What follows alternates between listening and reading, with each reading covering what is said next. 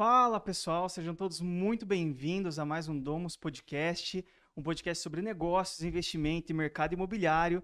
No episódio de hoje, nós vamos falar para você como tornar a sua incorporadora menos dependente de você. Exatamente. Se você deseja, então, se você anseia por liberdade financeira, por liberdade geográfica, por mais autonomia do seu próprio time e alavancar sua incorporadora com isso, nesse episódio nós vamos te ensinar. E o dilema aqui é certo, né? Com machado afiado a gente derruba a árvore mais rápido. E para afiar um machado comigo hoje, quero chamar aqui Gabriel, primeiro tá estreando aqui conosco no podcast. Fala e aí? pessoal, boa noite, boa noite, Matheus, Léo, boa noite, prazer. E Léo. Ribeiro. Boa noite, boa noite. Bem-vindo, Gabriel. Obrigado. Massa, que legal tá- ter você aí junto com a gente. É, temos aí nosso time de mentores da Alavanca e também da comunidade Domus, né? Tanto o Gabriel quanto o Matheus.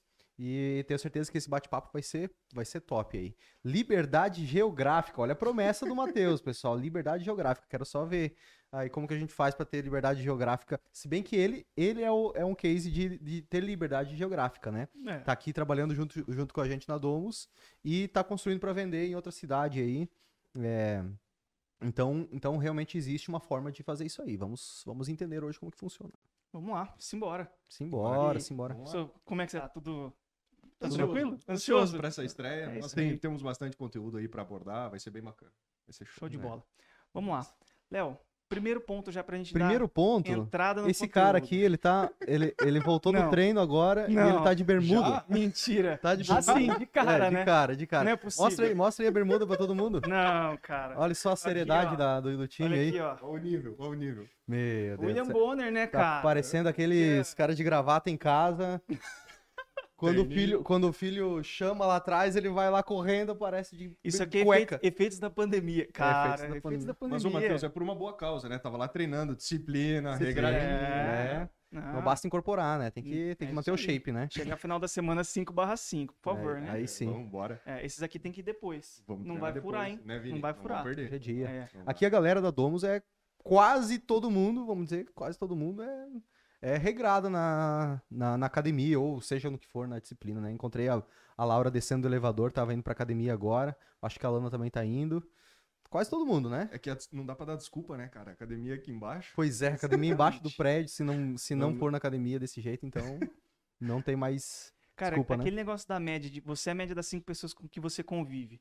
A gente começou a treinar, vocês treinavam, a gente, claro que a gente- eu e o Vini a gente já treinava em outra academia, mas pô, ver todo o time treinando, a grande Sim. maioria treinando, a galera vai indo junto, Vai. entendeu? Então daqui Vai. a pouco o Se sente até o pessoal- mal, né? Se sente Sim. mal, tipo assim, pô, só, só eu aqui que não, não faço isso, É. né? É, é tipo assim, o cara que vai no jogo de futebol, ele tá com a camisa do, do time. Então todo mundo tá igual lá, né? Uhum. O cara que vai no show de rock tá com a camisa da banda. Então tá todo mundo igual. Uhum. O cara que trabalha na Faria Lima, tá todo mundo igual. Né? Com, a, com a mesma camiseta branca, a camisa branca, AirPod e patinete, né? Pô, meu, E eu bora, falei- jo- e eu bora falei- jogar um beat, meu. Bora jogar um beat lá no Tavinho hoje, meu irmão. Tá O. Matheus é paulista, quando ele, Ah, verdade, verdade. falo quando ele incorpora, é... E aqui, aqui na, na Domus não é diferente, né? A gente, além de usar a camisa preta, né? A gente tá todo mundo treinando aí. Então, top. Legal ter um time que saudável, além de trabalhar bastante, né? É Senão não faz aí. sentido. É isso aí. Mas, Show. Léo, pra gente dar início no conteúdo, eu queria que você contasse pra gente sobre esse tema, né? Pô, como tornar a sua incorporadora menos dependente de você. Isso lá no, quando você iniciou, já era algo que você tinha em mente como visão de negócio? Pô, eu vou criar uma incorporadora e vou quero que ela seja, digamos que autogerenciável, que eu não seja Sim. escravo do negócio. sim. É, primeiro ponto, acho que para alinhar a expectativa de quem tá nos ouvindo, assistindo, um, eu, eu não acredito numa empresa que ela não dependa é, do, do proprietário, do dono, do sócio, sem ele estar envolvido no negócio. Mesmo que remotamente, como é um, é um case específico que é o Flávio, Flávio Augusto, assim, um cara de muito sucesso, que está lá em Portugal, enquanto as empresas estão rodando aqui, são empresas bilionárias. Então, um ponto fora da curva, assim, é incrível, mas existe uma, uma estratégia. Só que, mesmo assim, existem as reuniões semanais, existem as rotinas, né, que ele tem que participar na, na empresa para que o negócio aconteça. É, mas te respondendo essa pergunta sobre lá no começo, a- o meu desejo, primeiro, vamos, vamos- começar bem do, do- primeiro degrau. Meu, meu desejo é, não era ser eh, ter uma, uma empresa que não dependesse de mim. Meu desejo era ter uma empresa. Meu desejo era não estar no emprego. Era, era conseguir ter o meu próprio negócio. É, ter, é, é- é é incorporar. É viabilizar o primeiro empreendimento. Beleza. Aí viabilizei. Uh, legal. Aí qual que é a próxima dor? Putz, isso aqui tá me tomando, me sugando a vida, porque eu tava fazendo o orçamento, tava fazendo a compra, tava alterando projetos direto, porque afinal a gente teve várias divergências bem no, no- no primeiro empreendimento.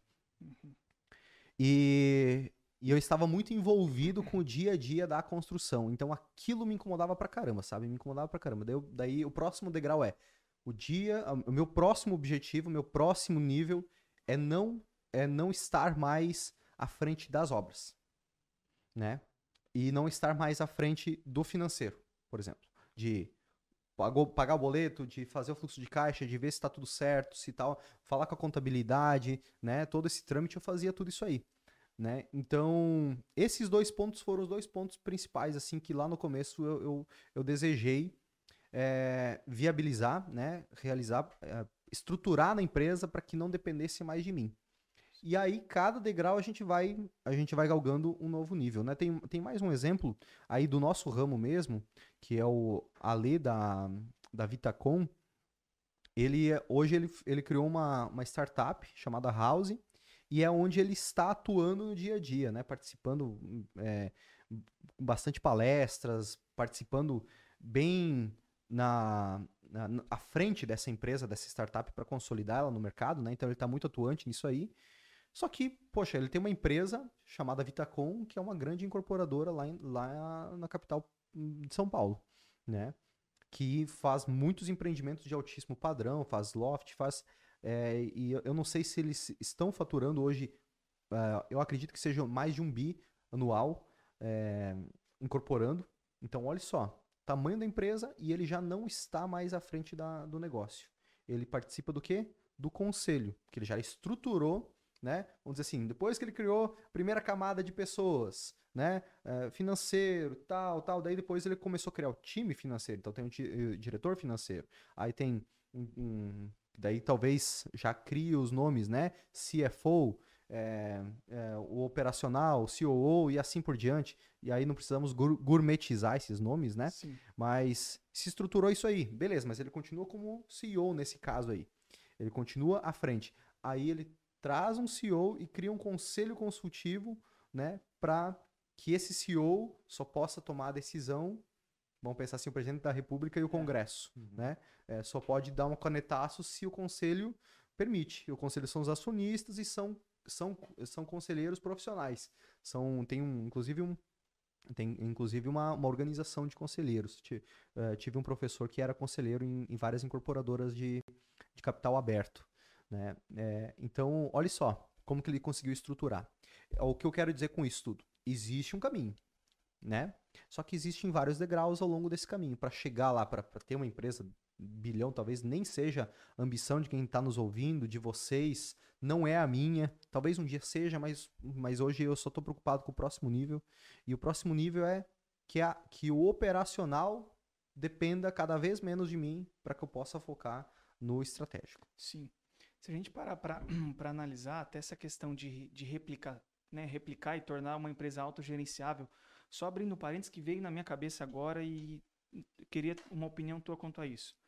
Hoje, Domus Incorporadora, criando processos, manuais, tendo uma, uma gestão eficiente de time, um sistema próprio de gestão de equipe, de contratação e assim por diante dentro das estruturas da empresa Uhum.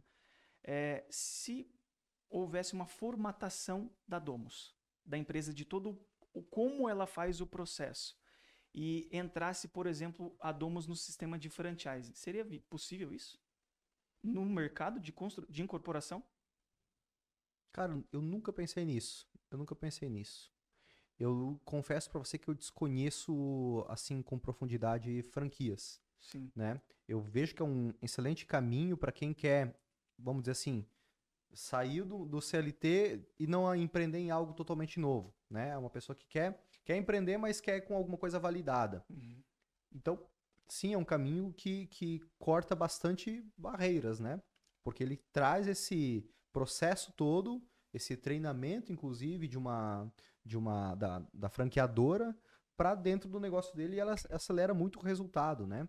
Acelera muito o resultado. Então, sim, é uma, é uma possibilidade, mas não que a gente esteja vislumbrando, até porque, como eu comentei, nunca tinha pensado nisso aí. É, não sei o quão, é, o quão viável é esse modelo de negócios, mas a gente faz basicamente isso hoje ensinando outras pessoas. A gente está ensinando por um valor né, irrisório. irrisório. É, então ele pode ter a própria franquia dele pagando, sei lá, 97 reais por mês, tendo acesso ao nosso conteúdo, aos nossos materiais, a, a, às nossas aulas, né? Sim. Então fica bem mais, bem mais fácil. Interessante, interessante. Legal. Vamos pensar sobre isso. Porque o Léo, é, tu até comentou, né, que no início tu não sentia é, essa, tu nem passava pela tua cabeça, né, talvez criar uma empresa que não dependa de ti. É. Quando começou a passar isso, talvez pela tua cabeça, é na verdade é uma consequência do próprio crescimento. Do próprio crescimento, né? Isso que mesmo. Que você começa a entender que aquela estrutura Sim. pode e talvez deva, Sim. né? A partir de um certo momento rodar sem a tua. É, é uma consequência de uma dor, Gabriel. Porque assim, quando você vai para um próximo nível, uh, uh, não, você não, não tá com a vida resolvida. Nunca uhum. ninguém está com a vida resolvida, né? Uh, uma eu acredito que seja a maior força, acredito que seja a maior força do ser humano, que é a necessidade da evolução. Uhum. A gente tem uma necessidade de ir para o próximo nível. Mesmo o nosso pedreiro, que está ganhando por diária, por exemplo, e quando a gente pede para ele, ó, derruba essa parede que ficou torta, faça de novo.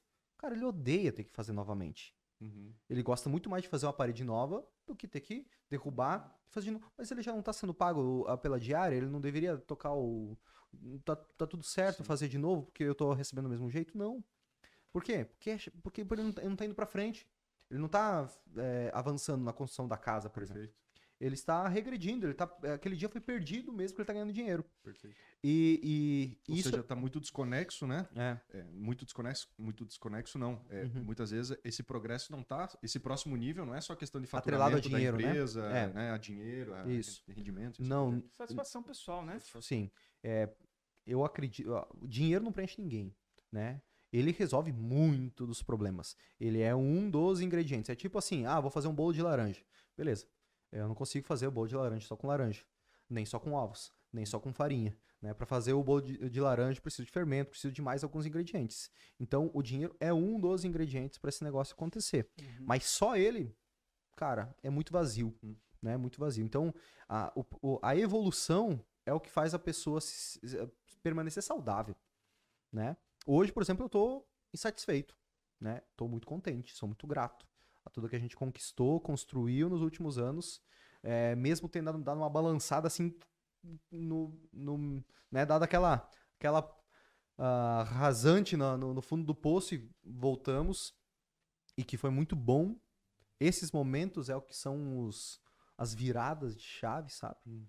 É, e hoje eu tô num, num, novo nível e agora vem os novos, as novas dores, vem os novos desafios, vem os novos desejos. Poxa, eu quero agora eu quero isso aqui, eu quero quero ou escalar, né? Então, então começa sempre pelo desejo. Poxa, eu quero fazer mais agora. Eu já estou fazendo isso aqui. Se eu continuar fazendo, né, é, esse VGV todo ano, legal, eu vou ganhar um, sei lá, um milhão, um milhão e meio, dois milhões por ano de lucro líquido e se fizer isso consistentemente, uhum. em alguns anos vai ter, uma, vai ter um patrimônio considerável. Muito bom. Mas aí não é só sobre o dinheiro mais uma vez. É uhum. sobre a evolução. Tá, mas vou fazer isso de novo, de novo, de novo, de novo, de novo e só ficar nisso aí? É, então, uma das evoluções é, claro, aperfeiçoar o processo. Melhorar, né? refinar a execução, qualidade, um projeto melhor, uma assinatura, o que a gente está fazendo. Mas o outro também, o outro indicador, é um faturamento maior. Uhum. Né? Beleza, então daí vem, vem pelo desejo. Uau, vamos fazer mais, bora. Aí começa a ter os desafios. Aí começa, Sim. daí você tem aquela, aquele ponto, você definiu o novo ponto B, né? Você está no ponto A, definiu o novo ponto B. Agora começou um monte de desafio, porque você não, não sabia que existia tudo aquele, aqueles desafios. Pô, precisa contratar, às vezes, mais equipe, ou é materiais diferentes, é um projeto mais arrojado, hum. ou é um investimento né, maior, que fazia num, em três casas tem que fazer em uma agora, então precisa de muito mais recurso. E a dinâmica do próprio mercado, né? Do, do, do país, tudo isso vai influenciando a nossa tomada de decisão. Então vão tendo os novos desafios a partir desse novo desejo, né? Sim.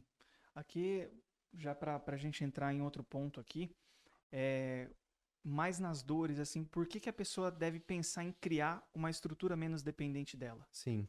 É, então, para concluir essa parte anterior e fazer e ir para esse ponto, um, uma, uma situação interessante para a gente abordar aqui.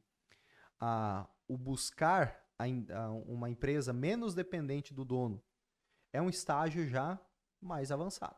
Sim. Né? É um estágio da pessoa que já viabilizou um, dois, três empreendimentos, uhum. né? Já construiu, já vendeu, já criou um caixa, já entendeu o processo, já absorveu as dores do, de todos os setores, podemos dizer assim, da empresa. E com isso ela vai ter maior empatia também para contratar outras pessoas, né?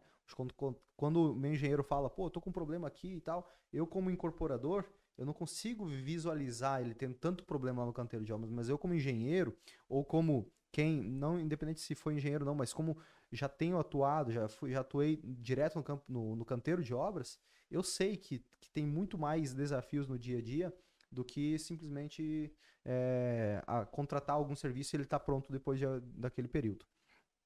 Então, é, o estágio que a pessoa vai buscar esse próximo nível, que é uma empresa menos dependente, é quando ele já está escalando a sua incorporadora. Ah, para os bilhões que nem os, os grandes incorporadores? Não. Para os 2, 5, 10 milhões de reais, a gente fala desses números, para muita gente soa bastante, e é bastante dinheiro, sim, mas veja só, para o mercado imobiliário, esse é um valor normal de se ouvir, milhões, uhum. né? É muito louco isso, né? Sim essa proporção para o mercado imobiliário é tanto para quando a gente trabalha a parte da venda dela, Sim. quanto do custo, né? É. Porque qualquer pepino, às vezes, que a gente tem numa Sim. própria obra, o valor de um, Sim. Um, Sim, né, qualquer... um erro é, é muito é. custoso, né? É, hoje cada vez mais, né? Os nossos empreendimentos têm uma, uma casa em específico, cada, cada tomada de decisão é 5 mil, 10 mil reais. Pô, ó, tem que fazer isso aqui, tem que movimentar isso aqui. Tudo é 5, 10 mil reais para lá, para cá. Então, assim, tem que ter uma, uma postura, né? Todo dia para que, que o negócio rode sem, sem é, a gente perder as estribeiras, né? Tem que, tem que ter parâmetro para isso. Então, Sim. te respondendo, Matheus, o porquê que uma, um incorporador ele deve buscar uma empresa menos dependente dele, é, é para que ele possa, primeiro, se ele quiser, se ele quiser, ter mais tempo para ele. Poxa, tá, tô trabalhando, eu, eu, eu lembro no meu primeiro empreendimento que eu dormia e eu acordava de madrugada, lembra, ah, será que eu conferi tal coisa? Será que eu fiz tal coisa? Bom, quem trabalha direto com obra, talvez até você passar por isso aí, né, Gabriel? É, cara, tu, tu lembra, então tu fica 24 horas ligado. E como no meu primeiro empreendimento é, a Aline não morava aqui, então eu não tinha namorada aqui, não tinha dinheiro praticamente, porque eu ainda estava produzindo né, o, os primeiros recursos. Então eu não tinha nada que fazer a não ser treinar para descarregar energia e trabalhar, né? Então eu trabalhava direto, direto, direto, direto, direto, direto. E, e, isso foi muito bom no começo, afinal é assim que acontece para qualquer um, né? Não, não tem como produzir algo grande sem, sem ou sair do, do chão sem trabalhar mais do que todos os outros. E, e a partir desse momento, né, eu, eu decidi que eu queria mais, mais tempo para poder organizar agora que, eu vi, que ela veio para cá, poxa, é importante, tanto para ela quanto para mim, ter um tempo para a gente uhum. estar junto no, no dia. Seja almoçar junto. E ela adora isso, esse tipo de coisa. Assim, ah, pô, é, a gente tá a poucas quadras de distância, é, é aqui o nosso escritório e o estúdio dela, né? Ah, vamos almoçar junto. Ela, é, é, é algo assim que, que para ela é muito importante. Só almoçar junto. Tempo de né? qualidade, né? Tempo de qualidade. Não precisa passar o dia inteiro junto uhum. assistindo Netflix, mas ter esses tempinhos para bater um papo, trocar uma ideia. Ou final de tarde, isso já faz muito tempo que não acontece. Mas assim, ah, sete da noite. Ela também trabalha até as nove da noite, geralmente. É, vão tomar um chimarrão. Né? Nós temos esse hábito, é uma rotina que, que a família dela tem de tomar chimarrão à noite. Eu não tenho essa rotina. O meu chimarrão é de manhã. Mas para ela é importante, porque, ela, porque remete a uma, a uma lembrança Sim. né? que, ela, uhum. que é da família dela. Então, para ela é importante esse momento. E, poxa, é, então ter um pouco mais de autonomia, ter mais autonomia na empresa, te permite você ter esses momentos que eles te dão mais energia, você equilibra outras áreas da tua vida que são importantes para que você tenha mais força para poder performar melhor no que você efetivamente precisa fazer na sua incorporadora, né?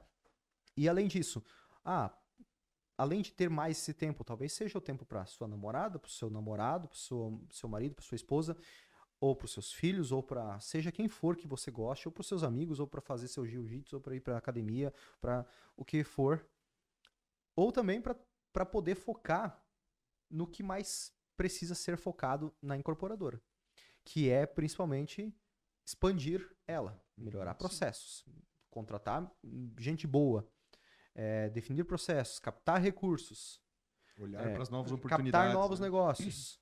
Né? Então esses quatro pilares, né, que, que é o que esse incorporador ele tem que ele tem que focar depois. Ele não tem mais que ir lá conferir se o reboco uh, tá tá esfarelento ou não, uhum. né? Se deu algum problema ou não, se ele, ele claro vai visitar a obra, afinal o empreendimento é dele, mas você acha que, por exemplo, a o Jean Graciola, que é CEO hoje da FG Empreendimentos aqui de Balneário Camboriú, terceira maior construtora do país de capital fechado, visita os prédios semanalmente, todos os uhum. prédios, né? Ah, vou andar, vou, vou ver andar por andar dos do próximo ali que vai dar 150 e poucos pavimentos ali para ver se o que estão fazendo em cada andar. Aí será que aqui, ó, aqui tá a estrutura, três pavimentos para baixo tá a alvenaria, três para baixo tá o reboco e assim por diante. Não.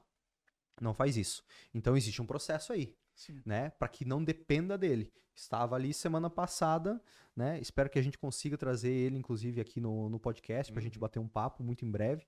É, estava ele semana passada com o Cristiano Ronaldo, lá em Portugal. Uhum. Tratando o fechamento de uma cobertura aqui em Balneário Camboriú pro Cristiano Ronaldo. Vai ficar mais alto que o Neymar. Vai ficar mais alto que o Neymar. Não é bobo, não é nem né, bobo, né? Não é bobo, O único né? objetivo, provavelmente. Exatamente. Né? E, é, e, poxa, tá comprando e, e, ele, nesse tipo de operação, eles participam ativamente, presencialmente. Por quê? Porque esse é um ponto muito importante. É simplesmente o cara mais seguido no Instagram, Sim. né? Um ponto fora da curva de disciplina e tudo. Então, uma pessoa que, que tem uma, vamos dizer assim, é, que, que leva é, tem uma opinião muito forte, uhum. né? As pessoas uhum. ouvem ele, o que ele Sim. ouvem não, querem repetir o que ele faz. Então, pô, se o cara tá investindo em Balneário Camburu, estão comprando uma cobertura num empreendimento top, provavelmente é um bom negócio. E esse incorporador, ele tá o quê? Ele tá focando no que realmente é importante para o negócio dele. Ele tem clareza disso. Uhum. Imagina daí, dando sequência na, na resposta à sua pergunta, imagina aquele incorporador, como qualquer outro empresário, não só na incorporação, mas o cara centralizador. Não, porque eu pago as contas. Porque eu tenho que liberar uh, toda a compra no meu no, no, no, na conta bancária. Não, porque eu tenho que ir lá na obra para tomar decisão lá, porque o engenheiro não entende de nada, não sabe de nada. E aí centraliza tudo, né? E aí tudo tem que passar por ele.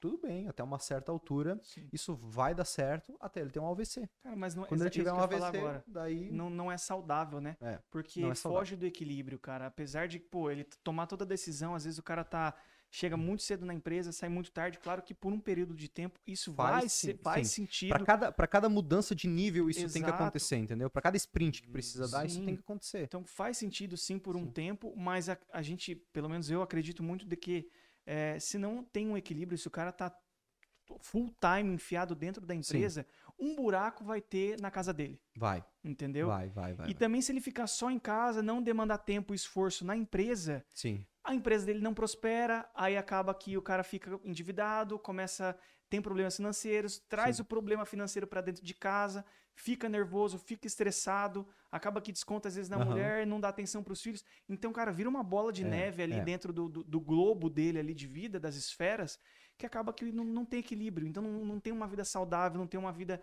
próspera, com sim. alegria. Sim. Entendeu? Então, cara, é saber sim que por um período de tempo você vai ter que demandar muito esforço para definir processos, crescer a tua empresa para que ela seja próspera e saudável com pessoas é, competentes e capazes de fazer um, um, trabalho até às vezes melhor do que o teu mesmo. Uhum. E você ter tempo para, cara, prioridades também, né? Ter tempo para tua família, para os teus filhos, para os teus sonhos pessoais. Sim. Né? E tendo em vista disso, tem até uma frase que acredito que você falou numa aula, que é o olho do, do, do dono realmente engorda a boiada, mas quando não? O olho do dono ele tem que estar tá de olho no pasto, porque é o pasto que engorda a boiada, né? Então ele tem que estar tá gerindo, cuidando das pessoas que estão cuidando daquele pasto, o que está sendo colocado ali, uhum. qual fertilizante, Isso. enfim, água, irrigação, para que esse pasto esteja é, é, com um solo bom uhum. para que sim, a boiada esteja, é. é. a mesma coisa que você falou do Francisco Graciola. Sim. Você acha que ele vai estar tá lá todo dia olhando sim. ali? Não, ele definiu o processo, criou, sim. porque daí o passo sim. dele é bom. Sobre essa questão de equilíbrio, eu acredito assim, Matheus. Ah, existem sprints, existem sprints que do desequilíbrio. Para a gente caminhar, para a gente andar para frente, a gente tem que ter um desequilíbrio entre uma perna e outra, né? A gente vai dando micro desequilíbrios entre uma perna e outra. A gente não tá uhum. sempre retinho aqui andando, né? Senão vai parecer aquele boneco que aquele boneco de, né? Você não tá patinando, né? É, isso aí. Então você tem que ter o desequilíbrio para que você possa caminhar, para que você possa ir para frente. É, isso serve muito mais de uma analogia do que do que algo literal, mas o fato é que a gente precisa em alguns momentos ter um foco em alguma área, né? Dar um foco maior, poxa, agora a empresa está precisando que a gente vai viabilizar um novo empreendimento, preciso dar atenção para esse período do negócio para que saia do chão. O incorporador ele, tá, ele, atua muito mais nessa etapa do empreendimento do que efetivamente do, do início do, da instalação do tapume para dentro. Até a, a, entrega das chaves, então é muito mais essa etapa de, de viabilização, e isso demanda mais energia dele, da concepção do empreendimento, da, do fechamento da permuta, se for um empreendimento multifamiliar, ou, de, ou da aquisição de um terreno, se for uma casa, por exemplo. Então, é importante que haja, poxa, o entendimento, inclusive, da, da família nesses momentos. Olha, vou trabalhar até mais tarde, vou, vou sair mais cedo, às vezes não vou tomar café da manhã junto, mas é por um propósito maior, por a gente estar junto aqui pela, pela nossa família. O problema está quando isso acontece 365 dias por semana e aí, às vezes, a família fica desassistida e isso vai gerar, cedo ou tarde, algum, algum, algum problema, né?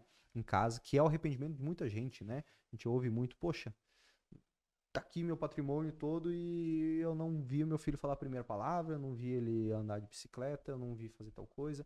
E aí não sei até que ponto compensa. Eu não quero passar jamais por isso, que deve ser um arrependimento muito, muito forte, sabe? Uhum. Porque, cara, isso é um desenvolvimento pessoal muito grande, né? É. Porque, assim, a pessoa tem que desenvolver até trabalhar uma inteligência emocional mesmo para entender. Sim. Né? É um desafio mesmo você Sim. conseguir dar é, esses próximos passos, né? Porque imagina, muita gente, né, Léo? Tu mesmo. É, pô, trabalhou pra caramba nesses sprints iniciais ali, né? Para uhum. fazer, tirar o avião do chão, sim, digamos sim, assim, sim, e depois se deslocar, né? Conseguir ir se afastando, às vezes, daquilo que você geriu com muito esforço, sim, né? Sim, sim, desapegar, de certa desapegar, forma. Desapegar, né? É. E aí entra até num ponto que eu acho que a gente vai queria trabalhar que para todo esse processo, né? Para você, de fato, ir deixando a sua incorporadora cada vez menos dependente de você, mas você precisa contratar, né? Sim. Você precisa contratar. E um grande ponto, é, que talvez seja uma dúvida de alguns, talvez para uns seja mais eficiente, talvez para outros menos, a gente contrata para crescer ou a gente cresce e depois contrata? São duas estratégias uh, que, vamos dizer assim, não existe a certa ou errada. São estratégias diferentes. Uhum. Né? É, vamos, vamos pensar assim, a empresa Aí vamos pensar numa startup. A empresa ela tem muito definido, já o, o viabilizou o negócio dela, ela já tem muito claro que para ela ir pro, do ponto A ao ponto B, é, para o ponto B, ela precisa de mais pessoas para daí crescer. Né? Então, vai colocar gasolina no foguete. Mas, em termos de conservadorismo, faz muito mais sentido. Poxa, olha, eu tô com a minha equipe aqui é, sobrecarregada, eles estão perdendo inclusive produtividade, então agora está na hora de eu aumentar a equipe, que daí é o crescer, que é o que é o contratar, que é, aliás, que é o crescer para contratar. Crescer para contratar? Se tu olha para é, é, isso aí, pra... é isso, isso aí. É. Me confundi com as palavras. Então, é o que a gente, o que a gente fez? A gente primeiro cresceu e aí depois nós contratamos. Fomos é, primeiro viabilizei o empreendimento. Vamos, vamos pensar assim, Aí fazia tudo, né? Até para aprender. Eu não gostava. Não gostava e, e, não, é a minha, não é a minha pegada estar no canteiro de obras tomando decisões lá. Uhum. Me sinto muito improdutivo. Me sinto perdendo tempo. Uhum. Não é porque eu não gosto, ah, porque uh, eu não gosto de obra, não gosto de me sujar. Não, não é isso. Não tem problema nenhum. Só que a questão de não me sentir produtivo, de, de o meu tempo não ser eficiente é o que me incomoda. Eu fico tão puto da cara com isso aí que eu falo que eu, que eu não gosto dessa atividade Uhum. por eu achar que eu tô perdendo tempo. Por uma questão de eficiência. E então tem o. te- depois, que, depois que eu viabilizei esse primeiro empreendimento, eu. Poxa, para viabilizar o próximo, já viabilizei agora, já tenho ele definido, já tenho mais, fechei mais, tinha fechado mais, mais negócios. Vou estar iniciando daqui uns dois meses mais duas casas e aí por diante que, que geram. Poxa, preciso de engenheiro, preciso de um financeiro, e aí foi se estruturando Uhum. dessa forma, né? Sim. Agora há, uma- há um desafio muito grande nessa transição, porque são habilidades completamente diferentes. Você ser é, um bom incorporador, aliás, vamos pegar um, você ser um bom pintor e você ser o dono de uma empresa que presta serviço de pintura. É totalmente diferente. E é aí que a maioria se quebra. É a maioria que perde qualidade, não entrega no prazo, ou perde dinheiro, né? Ou, ou faz os três junto, ou, ou, ou falha na segurança, né? No, no, no cuidado com tudo e acaba tendo problemas de várias formas. Porque é uma arte totalmente diferente. Tem que tirar o capacete de engenheiro ou de, ou de, ou de construtor, de quem está no- na frente da obra, e colocar o chapéuzinho de incorporador, de gestor, é, porque o teu trabalho já não é mais do tapume para dentro do empreendimento. Né? E essa mudança de paradigma é algo que prende muita gente lá no- na base, entendeu? Porque ele gosta de falar assim, não, que eu sou o primeiro a chegar e sou o último a sair. Tudo bem, só que esse é um orgulho que está muito mais relacionado à vaidade, a ego, do que a resultados. Uhum. Isso não quer dizer que você é produtivo. Você está sendo produtivo nessa. sa- chegar às 7 da manhã e sair às 9, 10 da noite? Está sendo eficiente? Você está focando na gestão? Porque existe sempre o princípio de Pareto, né, que a gente fala desde o começo que nós aparecemos aqui na internet, e eu uso há muitos anos, que existe os 20% dos seus esforços no dia que representam 80% dos resultados. Beleza. Então você tem que encontrar os 20% dos esforços como incorporador e delegar os 80% do restante dos esforços que vão trazer 20% dos Uhum. resultados efetivamente. Uhum. Que, beleza, agora você tem 20%. Então você vai refinar esses 20% e ele vai se tornar o novo 100%. Né? A lá Dilma. Não é mais agora, agora é 20%. Agora vamos ter que buscar os 20% dos 20%. Que é, Exato. que é quanto? 4% dos 100%. Não é verdade? é, é, é 4% dos 100% lá. Os Porque primeiros 100%. os primeiros 100%. Então, você foi refi... você tinha 100% no começo. Agora você foi refinando, foi refinando, foi refinando, você tem 4%. E aí nesses 4% você vai ser o melhor nisso. Vai ser vai buscar ser o melhor nisso. Uhum. E é onde agora na Domus a gente está buscando, porque por exemplo, eu ainda estou e provavelmente ainda dentro de um próximo nem, nem 12 meses eu digo, em virtude de uma obra em específico que a gente tem, é, ainda vou estar muito envolvido com as tomadas de decisões de canteiro de obras. Uhum. Né? É, mas ah, o que eu já, eu já perdi negócios, eu perdi um negócio relativamente grande, relativamente grande não, um negócio grande, um empreendimento frente mar, né, que a gente ia fazer numa praia que nós visualizávamos já desde 2018. Eu estou viabilizando, estava viabilizando um empreendimento multifamiliar lá naquela praia, que onde estamos construindo uma casa hoje, né, porque o cliente mudou de ideia, mas a gente ia incorporar e fazer um empreendimento multifamiliar lá. E, e aí surgiu um terreno próximo para fazer um multifamiliar. O cara, por tabela, falou assim: pô, se o Léo tá fazendo casa para aquele cara lá, para aquele cliente lá, é sinal que ele é bom. Então, e aí ele me eu fui muito consultor, eu fui muito educando esse dono do terreno Uhum. para que ele entendesse que ele não devia vender o terreno dele, ele devia permutar. Se ele vendesse, olha só, cara, nossa, eu, quando eu lembro disso, foi final do ano passado. Tipo assim, ele tava querendo vender por 7 milhões. E agora, 3, 30, 3, 20, 15 milhões é o que ele vai, vai, vai ganhar, no Na mínimo, nessa permuta aí agora. E eu convenci ele. Ele falou assim: ó, entendi, me faz uma proposta. Aí eu fiz um projeto, fiz um master plan, apresentei para ele, mas eu não fui, eu devia ter sido, hoje olhando para trás é fácil, engenheiro de obra pronta é fácil, né? Eu devia ter ido mais a fundo no meu master plan. Devia ter aprofundado ainda mais o estudo, o estudo do, do empreendimento. Devia ter mostrado um 3D para ele. Sabe? Pra Só ele, que de fato, visualizar. para visualizar. Só que como eu vi que tava, tava, tipo, tava, tava na mão assim, e ele tava, ele tava maduro, em virtude de uma situação familiar dele, ele falou, cara, eu preciso fazer esse negócio logo, Uhum. Então pra já. Uma semana pra outra a gente mostrou uma planta baixa e tal, e, fom- e eu apresentei. E talvez isso não tenha agradado ele, não sei o que aconteceu ao longo do caminho, até porque ele depois ele, ele foi, dan- foi tirando o pé do acelerador e eu não acabei não fechando essa permuta. A permuta de um empreendimento de um VGV de 40 milhões hoje, Uhum. né? Um empreendimento, poxa, eu, eu- é, é um desejo ir para multifamiliar. Não é assim um objetivo ainda. É um desejo, Uhum. né? É, é tipo assim, ah, eu gostaria, mas não que eu precise. Tá bom com as casas, tá indo muito bem. E aí entra o porquê que eu não fechei esse negócio, porque eu estava ainda muito imerso no operacional, apagando incêndio, resolvendo as coisas, e aí sobrava das quatro da tarde até, a- até o final da tarde para eu poder pensar nisso, porque eu já no, no restante do dia Moído já. é, tava moído. Cara, você já não tem mais, não, não tem mais cabeça para você focar no que Uhum. deveria ter sido focado na incorporadora. Você tá simplesmente se arrastando ali, ah, quer saber, faz. Né? Existe um estudo que fala que os juízes, né, é, antes, é, fazem um estudo, é, eles logo antes do almoço e depois do almoço, como eles tomam decisões diferentes. De manhã e à tarde, como eles tomam decisões diferentes, eles, eles tomam é, baseado em. Baseado se ele tá com fome, se ele tá cansado. Pô, final de Sim. tarde o cara tá exausto, já tomou muita decisão já, disse se o cara vai ser preso, se ele vai, se ele vai ser absolvido, o que seja. Então ele pensou muito já durante o dia, ele já não aguenta mais. Mesmo que tenta manter, cirurgia é a mesma situação, né? Cirurgião, pô, vai. É, é muita tomada de decisão ao longo do. Uhum.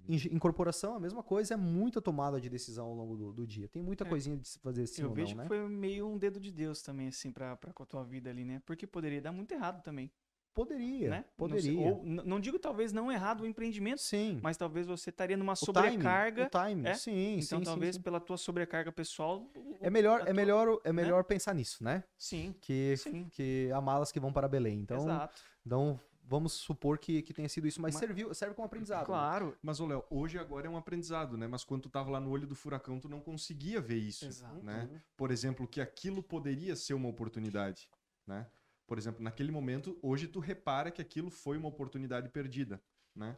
E que nem tu comenta a importância de a gente eh, buscar esse esclarecimento, né? Ou seja, de fato ir para os próximos níveis, ir para né, para alavancar e assim ir para esses, esses próximos degraus, estágios, para que a gente fique de fato nos importando, né, com as etapas que nos vão trazer mais resultado. Exatamente. Né? Essa questão da, da, poxa, de focar realmente na etapa que um incorporador tem, tem que fazer. Inteligência de mercado, prospectar novos negócios. A gente vê que, é, até para quem está nos ouvindo agora, se é engenheiro, se não é, está se tornando incorpor- incorporador e quer realmente estar alavancando a sua incorporadora, que não faz sentido ficar dentro da obra, olhando ali, conversando com o empreiteiro, até porque, além de não conseguir prospectar novos negócios, não ampliar os horizontes, você estando dentro da obra, cara, eu vejo isso acontecendo muito. Às vezes o incorporador está dentro da obra, falando direto com o mestre, e só de estar ali dentro, toda hora eles ficam arrumando um pepininho. Sim. É, ah, ô, s- a medida ali, ah, medida aqui, o que, que faz aqui, o que, que faz ali? Cara, a equipe não rende, você não rende, só atrapalha. Só atrapalha. Você tá ali, só atrapalha. Você pensa às vezes dentro, não, eu tô aqui, eu tô tomando a decisão, nada vai atrasar, eu tô olhando. Cara, você só tá atrapalhando a equipe, eles estão só dando volta em ti. É. Eles são ligeiros, cara. Sim, vão te Entendeu? dar um cansaço ali, Vão né? te dar cansaço, vão ficar arrumando um pepininho pra te resolver, É. que não vai mudar em nada no resultado do negócio, Uhum. só vai perder tempo e você tá deixando de comprar terreno, de fazer negociação com o cliente, captar recurso, falar com, enfim, com o corretor, É. Tomar um entender o corretor. mercado. É, Entendeu? Você tem que estar ali prospectando, visitando, conhecendo o mercado. sim. Entendeu? Sim. Ó, hoje, hoje você e eu fomos lá no- na obra. Eu acho que teve uma situação, né? O cara pediu assim, ó, vai, vai rodapé até onde? Aqui onde É. vai a pedra, porcelanato onde... É, e é normal, porque se tem alguém lá, ca- capacete branco, talvez seja alguém que manda nessa obra. Então, vou falar com o cara ali. Porque o nosso engenheiro não estava naquele momento e nem deveria estar mesmo, senão fica o dia inteiro lá, não, ele não faz a parte é, de relatórios e programação que ele precisa fazer no sistema. Então, ele me, me perguntou. Em outras épocas, quando eu estava contratando as primeiras, as primeiras pessoas, o que, que eu fazia? Eu tomava a decisão dele, para ele. Hoje, o que, eu faço? Olha, você vai falar com tal pessoa, ele é o responsável pela obra, eu não vou saber te dizer. Mesmo sabendo o que, que é. Porque a partir do momento que eu tomo a decisão e digo sim ou não, eu sou o líder da, da, daquela obra. E aí toda a minha hierarquia de, de pessoas, o meu coordenador de obras, o meu, o meu, o meu engenheiro que cuida da obra, do operacional da obra, eles vão perder a autoridade deles lá no canteiro. Sim. Uhum. Porque, ah, não, o, o dono veio aqui. Não, O chefe veio aqui. Né? O chefe veio aqui e disse isso. Ah, e uma coisa que. eh, Um dos motivos que eu mudei isso. É, o pessoal me falava assim: Ó, Léo, vamos fazer assim, assim, assado, porque assim fica melhor e tal. Eu falei, "É uma boa ideia. Mas eu não tomava decisão. Eu só falava assim: Bom, legal. Fala com. Fala com. Fala com. com ou, ou às vezes até tomava uma decisão nesse momento. E daí eles costuravam com, com a minha equipe. Ah, porque o Léo falou isso aqui, ó. É pra ser feito dessa forma. Eu Uhum. falei, cara, jamais eu ia falar isso. Eu não falei isso aí. Não, mas o Léo falou. O Léo falou. Eu falei assim, então eu não falo mais nada no canteiro de obras. Eu vou lá fazer meus stories, vou lá ver se a obra tá bem, vou tirar as fotos pra, porque eu encontro algumas, alguns, alguns pontos, alguns detalhes para serem corrigidos ou que eu não gostei, porque tem uma questão muito também pessoal, né, de, de gosto. E afinal a obra reflete o, o- a equipe.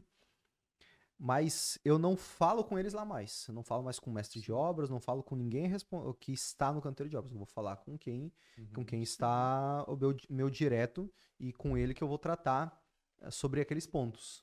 Né? Não falo mais na obra. Porque se eu falo, eu quebro. a- além de eu chamar a, a responsabilidade do dia a dia para mim, e eles ficarem me ligando, e eu perder justamente o que a gente está falando, de ter mais autonomia ah, de tempo, né? Eu vou estar tirando a autoridade da minha equipe e eles vão ficar daí também dependentes de mim, né? Sim. O que, que o Léo decidiu? O que, que o Léo decidiu? Não, não decidi mais nada. E depois, quando eles forem né, ser contestados pelo engenheiro e tudo mais, eles vão estar amparados no.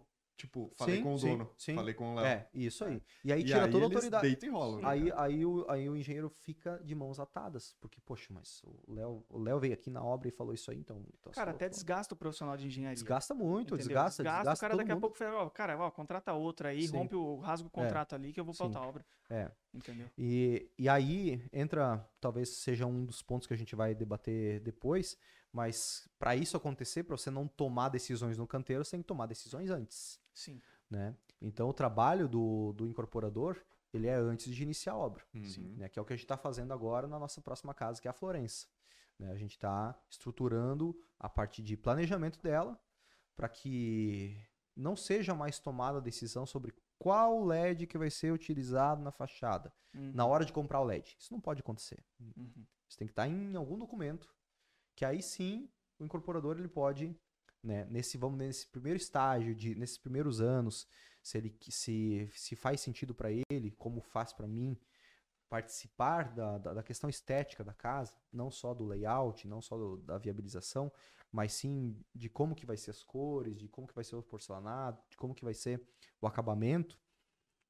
Isso pode, isso pode e deve ser feito antes do início da construção, Sim. Para que aí não tenha essa tomada de decisão no canteiro. Pra gente entrar nesse ponto, então, Léo, para os incorporadores que estão nos ouvindo, quais os setores que devem ser organizados?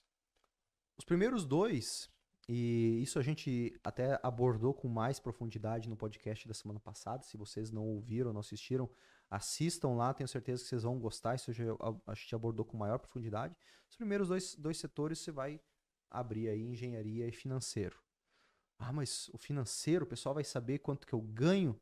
Cara, que, que gasto de energia desnecessário. Qual que é o problema das pessoas ficarem sabendo quanto que você ganha? de alguém cuidar do teu financeiro, qual que é o problema? O problema é se você não remunera essa pessoa de acordo com, com o que ela merece participar, às vezes uma bonificação e tudo. Se você bonifica, ela vai entender. E, inclusive, eles vão defender o teu caixa. Por quê? Porque eles vão ver que o buraco é bem mais embaixo. Que, que entra grana, mas sai grana. Então eles vão, vão, vão, poxa, vamos cuidar Vamos cuidar, vamos proteger aqui, porque afinal meu emprego está em perigo aqui se eu Uhum. não se eu não cuidar do caixa junto com. E aí todo mundo veste a camisa. Então, é um desapego muito grande. A gente estava falando antes do pintor, né? Uh, o pintor é diferente de um, gest... de um dono de uma empresa de pintura. Sim. É totalmente diferente. O cara lá sabia como, como emassar uma parede, lixar bem, ir lá cozinha, ver se tem algum detalhezinho. Faz perfeitamente. Três demãozinha de massa corrida, depois vai lá, já aplicou o selador antes, três demãos de massa corrida, depois tá 100%, vamos rolar a tinta, deixa a última demão para depois do acabamento. Lindo, perfeito. Vou contratar. Aí dá uma movimentação do mercado, como aconteceu nos últimos dois anos. Esse pintor fica sobrecarregado. Porque apareceu muita oportunidade boa para ele. Antes ele pintava uma casa por vez, terminava, aí lá no finalzinho, tipo o Uber, quando tá chegando no final da corrida, blim, blim, blim, blim, começa lá mais uma corrida, o cara dá um ok ali, tá? Vai para a próxima pintura. Isso é sempre de uma semana para outra, começar a semana que vem. E ele sempre tá com serviço, porque é um bom pintor, Sim. né? Que aconteceu comigo, isso. Um cara muito bom. E aí eu contratei ele novamente fazer uma próxima casa. Só que ele peguei um momento dele que ele já estava com a logo na empresa. Ele não era mais o pintor. Ele era a, a XYZ Pinturas, né? E não, Léo, vamos fazer e tal. Pô, o cara caprichoso, sempre assim, ó, mantinha a obra limpa, organizada, uma pessoa séria, né? Não ficava querendo valezinho para tudo. Legal. Aí ele trouxe a equipe dele para essa obra. Rapaz. Mas assim, ó, mudou to totalmente. Mudou totalmente, porque ele não soube transmitir a cultura dele para essa equipe. Ele não soube como gerir e como conferir. Ele simplesmente foi pegando obras e, e aí, pô, ele não tem mais clareza da priorização na cabeça dele, de como que ele faz. Não, eu vou nessa aqui agora, vou essa aqui, isso aqui, isso aqui. Ele vai aonde tem que apagar incêndio. Ele oh. queria dar liberdade, ou melhor, ele cresceu, conseguiu atingir um ponto onde a empreiteira de pintura dele tava gerou para ele, obviamente, liberdade geográfica para ele, que ele não precisava mais estar nas Sim. obras pelo volume. Sim. Só que daí ele não organizou pessoas e não organizou processos. Sim. E isso, se ele não organizar, correr atrás, ele tá fadado a quebrar e voltar a ele fazer sozinho de e novo. E voltar ele fazer sozinho. Que foi o que aconteceu em algumas nossas obras. Eu falei assim, agora você vem aqui e você vai finalizar, porque não ficou bom. E a gente não gostou. Né? Aqui no escritório mesmo. No escritório mesmo. Inclusive, tem eu deixei até hoje. No, no nosso lavabo tem uma, tem uma fita azul e ninguém tirou até hoje. No, no lavabo social. Vocês vão ver ali, no registro. Tem, tem uma fita azul ali. Uma fita azul. E ninguém, tá solto aquele e, registro. E ninguém, e ninguém tirou. Que, que... O quê? Tá solto? Não é não, que tá solto. Ah, a fita dele da pintura é, do, a fita, do, a fita azul, A fita azul da pintura. Eu vou deixar ali. Alguém, alguém aqui no escritório vai, vai perceber e vai tirar. Né? Porque ah, quem, quem, tira, quem tirar vai ganhar um bônus de 5 mil reais. Até agora. Puta não... merda. Vai que a gente divide, a gente divide. É, e, e, e, ele veio aqui, porque eu falei assim pra ele, cara, o, o teu, teu funcionário pintou o teto e lambuzou as paredes. Aí pintou as paredes e lambuzou o teto. Porra, vem você agora aqui e finaliza isso e limpa do jeito que estava a sala antes. Daí ele teve que vir aqui e tudo, né? Ele mesmo. Sim. Então, o que eu quero dizer é, com tudo isso é que é uma arte esse próximo, esse próximo nível. Porque o que, se antes você sabia como comprar o terreno, fazer orçamento, comprar o material, falar lá com, com o encanador, daí ir no material de construção, comprar mais as luvas que ele pediu e tal. Aí, sei lá, se tens é, equipe mão de obra própria, pô, o cara lá queimou a maquita, você vai lá, pega a maquita dele, leva pra. Né, e, e vai. Oh, faltou mais um massinho de, de, de, prego, e isso é muito clássico, né? Você Sim. vai lá na obra, tá faltando alguma coisa, porque geralmente é assim no começo, o pessoal pede para a equipe da obra está faltando alguma coisa em vez de ele ter o controle sobre o que precisa. Está faltando alguma coisa? Está faltando prego? Não, senhor, tá tudo certo. Saiu do condomínio. Ó, oh, acabou o prego. Último prego do, do maço aqui, ó. Uhum. Estamos sem serviço. Daí vai lá correndo e tudo. E beleza. Ele, ele soube fazer isso aí, só que para ele se tornar um gestor, cara, é um, é um desconforto. Para mim é até hoje. Sim. Só que esse próximo ponto é o que provavelmente ele vai fazer para o resto da vida. Gestor. Porque isso está muito ligado com o progresso que a gente estava falando lá no início do podcast, né? É. Porque, por exemplo, para ir para esse próximo nível é, é um aprendizado, é um desafio, é uma dor muito grande, né? Sim. Então, é, você tá é, pro pintor profissional excelente e para a parte de gestão, cara, ele está lidando com coisas que ele não tem ideia, né? Se preparar para isso é importante, né? Muito ligado ao progresso, ou seja, desa novos desafios, se desenvolver, Sim. né? Sensação de progresso, além do faturamento da empreiteira, que aumentou antes É. Sim. quando era só ele, e assim por diante. É, né? Isso ele tem que resetar o que ele sabia, né? Na verdade, aqui- aqui- aquilo que ele sabe é o que ele vai fiscalizar ou que ele vai Sim. passar para a equipe que vai executar, ou que Uhum. seja o que for. Mas aí ele tem que focar muito mais agora, beleza? Tenho que contratar pessoas, saber como contratar pessoas. Eu tenho que treinar essa galera. Eu tenho que estruturar uma remuneração que seja atrativa para que ela veja um progresso, para que ela seja baseada em performance, para que se, se essa pessoa produzir a mais, ela vai ganhar mais, se ela produzir a menos, ela vai, ela vai deixar de ganhar. E como que vou reter esse pessoal? Porque afinal, rotatividade é um, é um, é um dos. É, é melhor pagar, pegar, pagar mais e remunerar bem e estruturar bem um time uma vez do que fazer de novo. É tipo retrabalho em obra. Pô, não fez, fez aos trancos e barrancos uma parede, ficou fora do prumo, vai gastar mais em reboco, vai, vai ter, às vezes, ter que quebrar novamente, vai ter que fazer. Então, a contratação é a mesma coisa. Demora mais para contratar, mas que essa, que essa pessoa fique perene, fica mais tempo na, no Uhum. time, né? E aí o gestor tem que estar muito mais sendo o servidor dessa equipe do que o fazedor de alguma coisa. Vamos Uhum. usar novo, criar novos verbos aqui. É, não é verbo, né? Termina com or, não é, não é verbo, né? É, criando novas palavras, né? Fazedor. Fazedor, fazedor não é, não é verbo, Não é verbo. não é verbo. Enfim, Eu fazedor, tu fazedor. não, rola. não dá. Esse cara, ele tem que ser muito mais dar suporte pro time, ver o que tá acontecendo, tá faltando alguma coisa, tá faltando, sei lá, equipamento, tá faltando, você tá sobrecarregado, você tá bem, tá tudo certo contigo na tua vida, o que que eu posso te ajudar? É muito mais isso, dar esse suporte, do que tocar um- uma área do negócio, né? Então é uma outra, é uma outra, é um outro desafio. Então a gente tá falando de, de equipe, né? Para ir para esse próximo nível, para ele ter, para ter uma incorporadora que dependa menos dele, ele precisa ter um time, né?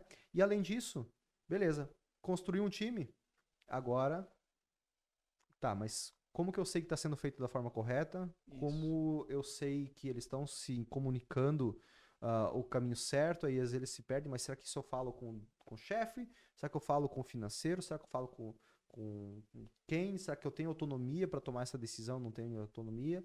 Então vai se criando processos. E isso se cria do, do dia zero até o dia que você quiser encerrar a empresa ou que você, enfim. Vai sempre ajustando, né? Esse Sempre organograma ajustando. dentro da empresa não é fixo, não é. Não. Ele é sempre dinâmico. Isso. processo é uma evolução constante, constante, constante, uma melhoria todos os dias, todos os dias, todos os dias mesmo.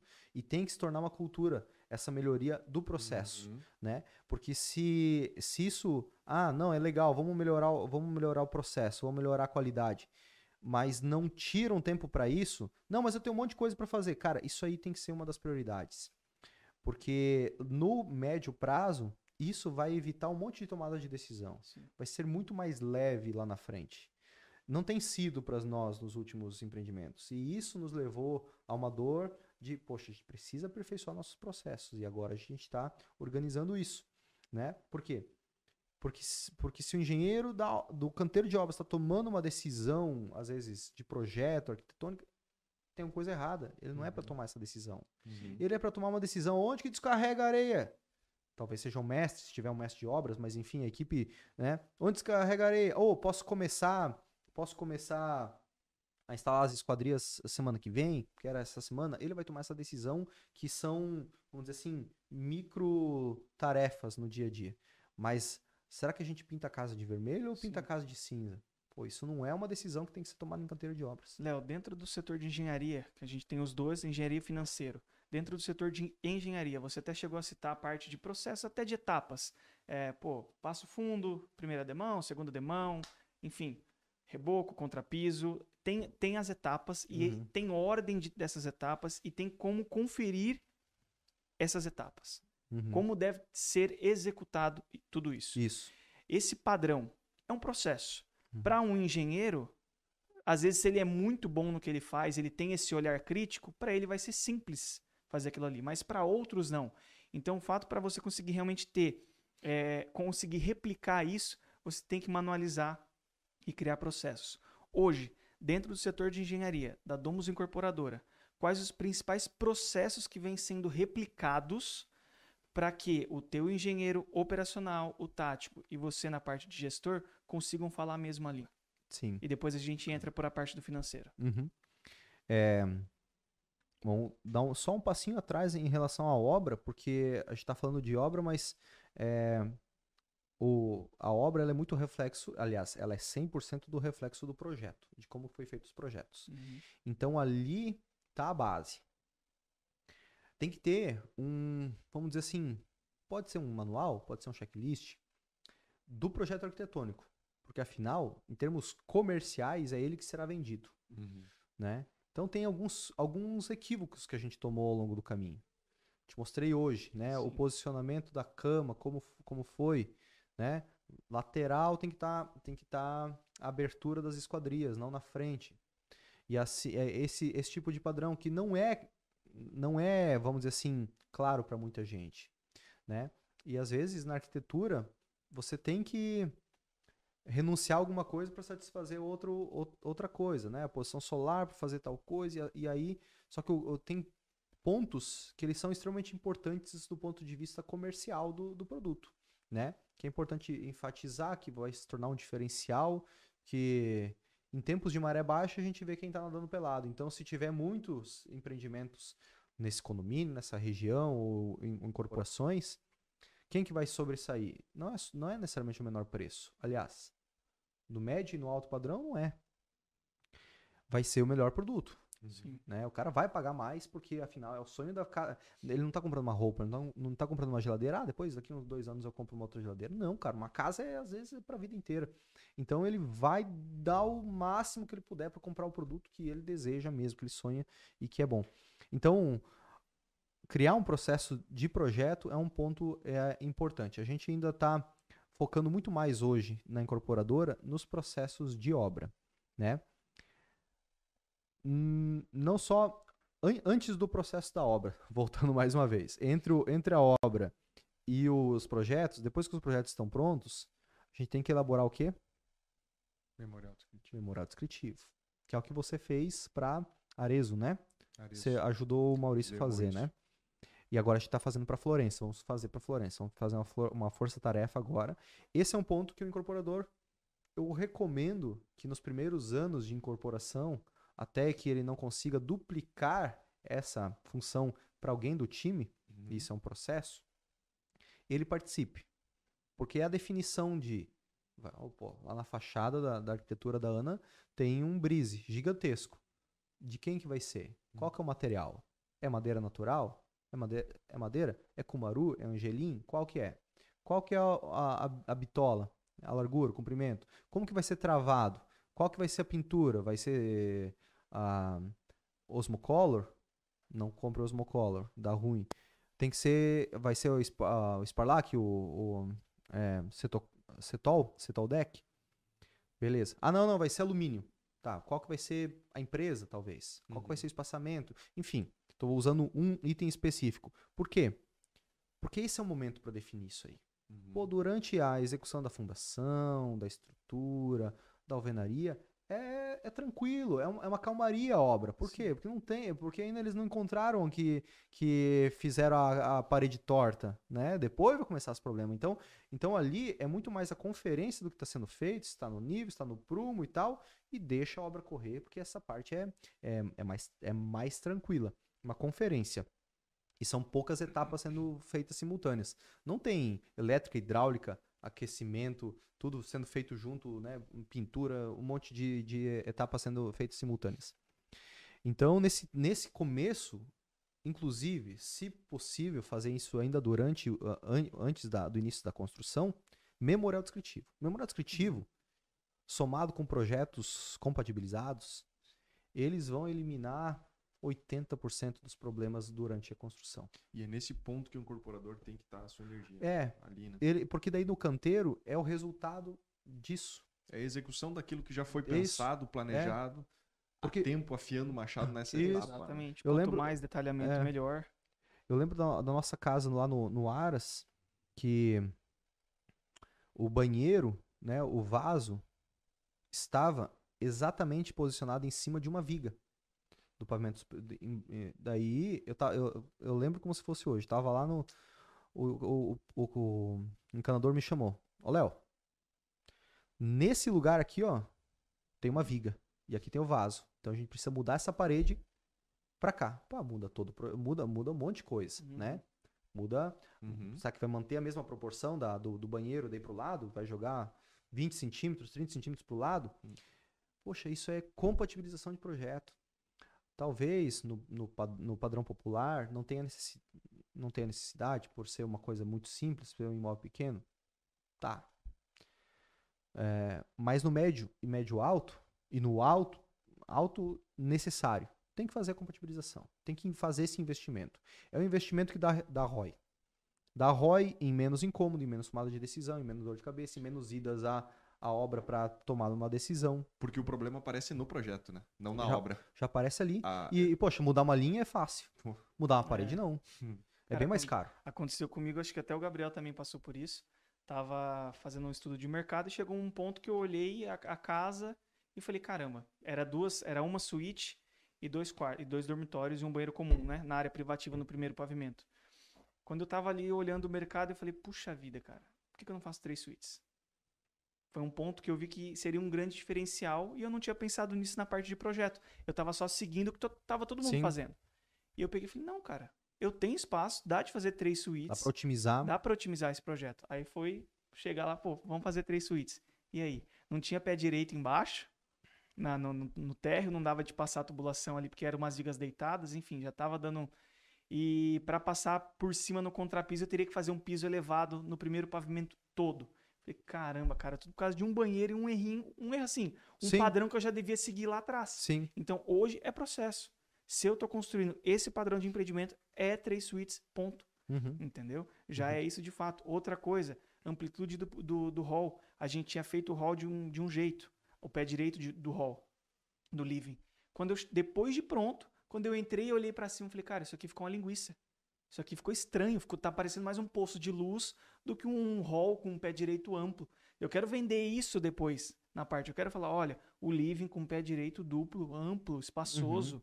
Não tava nada espaçoso, o cara ficou só, parecia um poço de elevador. Uhum. Falei, não, tá errado. Aí foi lá, derrubei um pilar, derrubei uma parede para conseguir ampliar. Então são coisas que hoje eu já tenho como processo e eu sei que eu não vou repetir no- no- nas próximas obras. E alguns outros detalhes, se a gente for começar a falar, a gente vai longe, É, né? Daí a gente toma uma cachaçinha e chora junto, é. né? É, porque é, mas essas histórias são boas, né? Esse é o processo de evolução ah, de cada um e se a gente é, tem, que, tem, que aprend, tem que aprender a gostar, ninguém gosta. Mas tem que aprender a gostar disso aí. Porque a gente não gosta por quê? Porque dói no bolso, porque dói no prazo, né? E só que é, é o que é. Né? Esse é a evolução. A gente só vai ter essa, essa lapidação do, do negócio ao longo do tempo. Né? Então, ago- e daí sobre a execução propriamente dita, a gente falou do memorial descritivo, beleza, já economizou um monte de problemas ali. Agora, para o canteiro de obras, para que a, a- a equipe possa replicar o que você está fazendo lá no canteiro. Como que faz? Bom, Uhum. tem que ter um manual de execução. Ah, mas ninguém gosta de manual. Quem que lê o manual do, da televisão quando chega, do carro? Ninguém lê. Mas aí tem que criar uma cultura de. Tem que colocar o manualzinho embaixo do braço e quem não seguir o manual vai ser penalizado. Sim. Vai ser penalizado. E aí existem duas etapas. O manual vai ser dito como, é, como deve ser feito. Perfeito. E aí podemos chamar de checklist, podemos chamar. Você está chamando POP? Sim, é uma POP. O que, que é POP? Processo operacional padrão. É, sempre esqueço. Eu sempre esqueço esse, o, o detalhe do POP. Tem, o- tem, o, tem o proce- procedimento operacional padrão. Essa POP, ela vai ter cada um dos itens dessa etapa de obra. Sim. Então, por exemplo, reboco. Né? Lá no manual, diz o traço, como deve ser feito, qual que é a espessura, é, quantos dias de cura para liberar pintura e assim por diante. Ali no checklist, quem é responsável é o engenheiro da obra. O que, que ele vai fazer? Ele vai ter essa POP impressa ou digital e ele vai dar check em cada um dos itens. Só check. Quando tiver feito. Então, foi finalizado 100% das paredes em alvenaria? Esse é um ponto antes de iniciar o reboco. Então é importante. Check. Beleza. foi passado toda a infraestrutura de hidráulica, elétrica e conferido os pontos?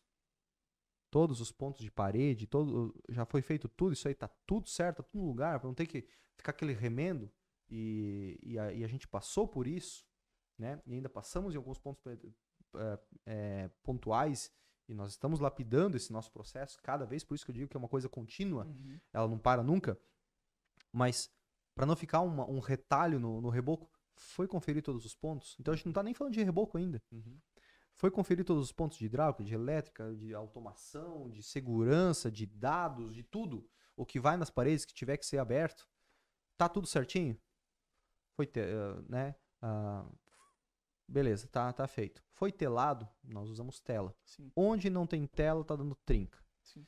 Teve uma, uma lateral de uma obra nossa, que a gente tá finalizando agora, que tinha isso no manual, ó, tem que ter lá. Eu criei uma briga, literalmente briga, saí daqui do escritório a toda e lá para mostrar para eles, ó, vocês, aqui eu posso provar que vocês não tinham tela. Eles me mostraram um ponto que tinha tela. Eu falei, daí a gente acertou lá. E aí começou a dar uma fissura na parede externa, logo em cima da viga. A gente abriu o reboco ali, Sim. não tinha tela. Tem que ter tela. Tem Sim. que ter lá. Então, tela é um. É, em todos os, os, encontros de materiais diferentes, então, alvenaria e pilares e vigas tem que ter a tela. De. Inclusive, de, daí isso é, é o Maurício que é mais chato do que eu. É, todo eletroduto tem um encontro, tem materiais diferentes ali. Uhum, tem que ter tela também. Não precisa ser uma tela grossa, precisa ser uma tela de galinheiro, aquelas telas mais fininhas. Então a gente não tá falando de reboco ainda. Sim. Uhum. Foi feito, foi feito, foi feito, foi feito. Beleza. Foi chapiscado. E não é um chapisco, uma lambuzeira na parede, é um chapisco de verdade. A gente já passou na obra, a gente mostrou para eles.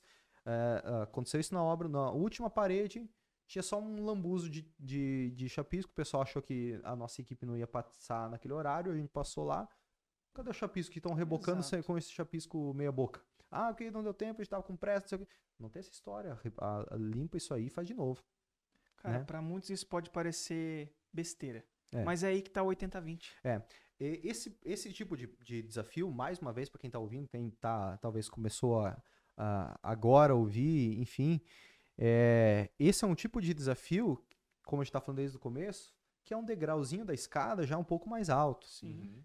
O cara tá viabilizando o primeiro empreendimento, ele não precisa se preocupar com isso. Assim, ele não precisa se preocupar num nível assim, meu Deus, para eu incorporar, manual. então eu preciso manual, checklist, tudo. Uhum. Não. Você vai fazer, você não precisa nem assistir o nosso podcast e você viu o dono do posto de gasolina que ele fez umas casinhas para vender lá e vendeu, né? Então assim, não, não vamos colocar uma uma uma uma coroa na, em cima da nossa cabeça e que, que né? Porque a pessoa consegue fazer por conta. Ou com, com o conhecimento básico, com o conhecimento que tem, que já é muita coisa dentro da comunidade de domos, ela já uhum. vai conseguir fazer. E, poxa, a gente uhum. tem cases incríveis dos alunos que só com feijão com arroz ele já está incorporando, está viabilizando com segurança, com qualidade, tudo. Mas beleza, sempre tem como refinar. E é disso que a gente está falando agora, a gente está refinando. É o próximo nível. É o próximo nível. É o próximo nível de refinamento. Poxa, porque, porque é o que a gente falou desde o começo. É o processo de evolução, não é sim. só faturar mais, é uhum, evoluir, sim. é melhorar. Então, esses probleminhas vão acontecendo no, na, no canteiro de obras dessa pessoa que está começando, tá tudo certo, tá, beleza, é, dá estresse, gera inconveniente e tal, mas é, faz parte, tá ok.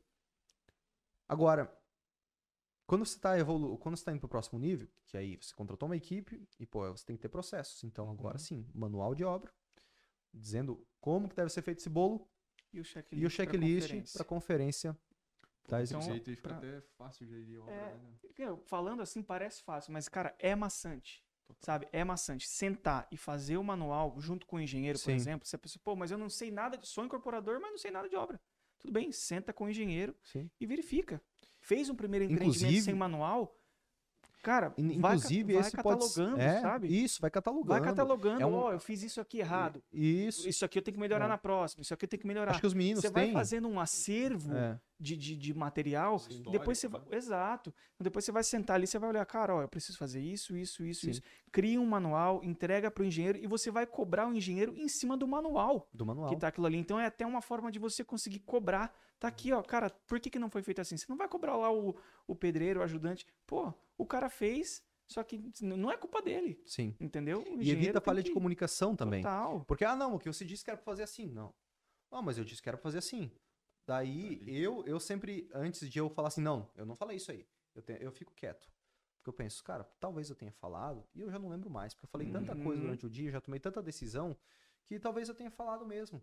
Eu não acredito que eu tenha falado, mas talvez eu tenha falado. Sim. Em, muita, em muitos casos. Então eu fico quieto. Eu falo, então beleza, eu errei aqui, faz aí e a gente tá certo. Né? Agora, quando você tem um manual, meu amigo, não sou eu que tô falando, nem você. Tá escrito aqui. É um, é um, é um, é um material que eu, que eu te entreguei e você não, você não executou conforme tinha que ser feito.